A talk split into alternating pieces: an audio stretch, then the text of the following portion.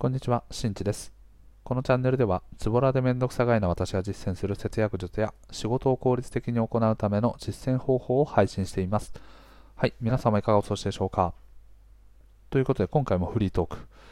で、今回ですね、あの僕のちょっとね、気に入っている、気に入っているというかね、ああ、これ確かにそうだなって思うようなね、歌の歌詞があったのですね、紹介していきたいと思います。で、はい、まあこれはね、話をする前にですね、すっごい、すっごいどうでもいいんですけど、冒頭のチャンネル説明って結構あの僕滑舌よくあのハキハキと喋るようにして、まあ、たまにシュシュシュってなっちゃうんですけど今のやつすごく良くなかったですか？自画自賛ですけど。あの昔昔もうね多分僕はあのあんまりこう、ね、衰えがあると思うんですけど昔すごいあの高速ラップと呼ばれてるようなねあのすんごい速いラップ。とか例えばこうケツメイシさんとかのねこう歌とかの中でもこうあるようなラップとかねそういうのをまあこう始まりの合図っていう歌とかね始まりの合図ってやつかなり古いんですけどそれとかをですねめちゃめちゃ高速のところをねラップ噛まずに歌えるみたいなのが僕の唯一の自信でした。はい。ね唯一というのはね過言ですけれども。はい。な なのでね、ぜひちょっと冒頭に戻ってですね、あ、聞きやすいってね、思った方はぜひ、あの、いいねを押してもらえ、いいねとかね、あの、コメントもらえるとありがたいです。はい。じゃあ、それはさて、おきですね。こう、噛み倒した。はい。それはさておき、まあ、僕がね、こう、気に入っている、あの、歌詞なんですけど、何の曲かというとですね、水前寺清子さんの365歩のマーチという歌ですね。もうあのかなりかなり有名な曲なので多分ほぼ知らない方、まあ、逆に最近の方だとね知らない方もいるかもしれないんですけど、まあ、好きなフレーズってのはここでこの幸せは歩いてこないだから歩いて行くんだねってところですね。はい。この言葉すごくなんか真理だなって僕は思っていてうん。やっぱねこう幸せっていうのは幸せとかチャンスこれ両方とも僕は共通して言えると思うんですけど勝手に寄ってくるっていうことはないと思うんですよね。うん。意外と自分たちの身の回りにそういうチャンスや幸せっていうのは落ちているんだけれども、ただ、ほんのちょっと前にあったりとかするんですよね。うん。とか、ほんのちょっと横にあったりとか。だからそれはすなわちどういうことかというと、今そこに立ち止まっていると取れないところに実は落ちてたりするんですね。うん。だから、こういう幸せっていうのは少しずつ一歩一歩ね、この後の歌詞でもあるんですけど、1日1歩、3日で3歩、3歩進んで2歩下がるみたいな感じで、なかなかこう前に進んではね、ちょっと戻ってしまったりとか、っていうようなことも結構あったりすると思うんですけど、ただ少しずつであっても前に進んだり、こうちょっと横に進んでいったりとか、まあ、すなわち今の場所を変えるような行動っていうのをとっていくことによって、より多くの幸せっていうものに出会えるんじゃないかなと僕も思っております。はい。だからね、世の中でその、まあ、特にこういう配信、発信系をね、何かしている方とか、あとはま事業とかでこう、まあ、成功されてる方とかもそうなんですけど、基本的にはよく考えて、ちょこうね、あの何もしないというよりかは、考えながら行動している。まあ、すなわちこう前に進んでいく。ということを実践している人の方が成果を上げていたりだとか、あとは自分の人生をですね、より幸せにしようという意識をね、強く持たれている方が非常に多いと思います。はい。だから今の状況を変えて、自分の理想となる働き方であったりとか、理想の人と出会うとか、そういったことのためにですね、歩いていくんですよね。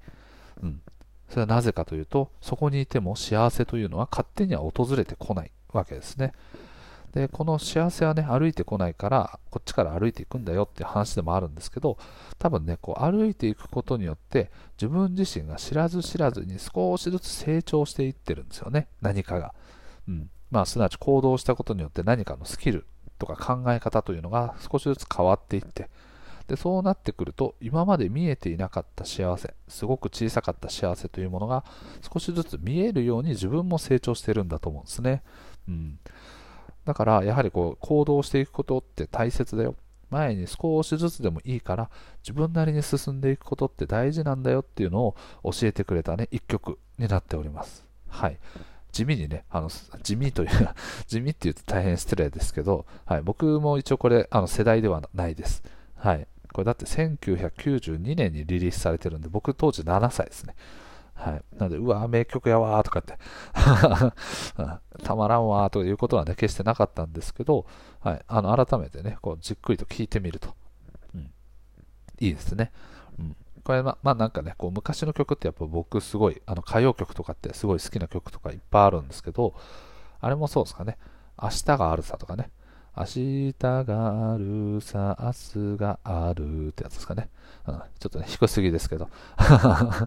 い。まあね、あこう、明日には明日の風が吹くみたいなね、今日の失敗とかいろんなことがあっても、まあ明日から頑張ろうよみたいなね、うん、明日はまた違う風が吹くからみたいな感じのね、歌だと思うんですけど、こういう曲やっぱ聴いてるとね、すごい勇気づけられますね。うん。だからね、まあちょっとこれと類似するというかね、あの、もうちょっとこう現代版というか、にした時にですね、まあ、シンガーソングライターの馬場俊秀さんという方ですね。この方のね、スタートラインっていう曲がね、めちゃくちゃいいんですよ。うん、まあ、これちょっとなんかこう、今回ね、お話ししている考え方と近いのかどうかは、か、または反対側の考え方になるかもしれないんですけど、こうね、くじけそうになった時とかはね、そういう時ってやっぱ人ってあるよねって。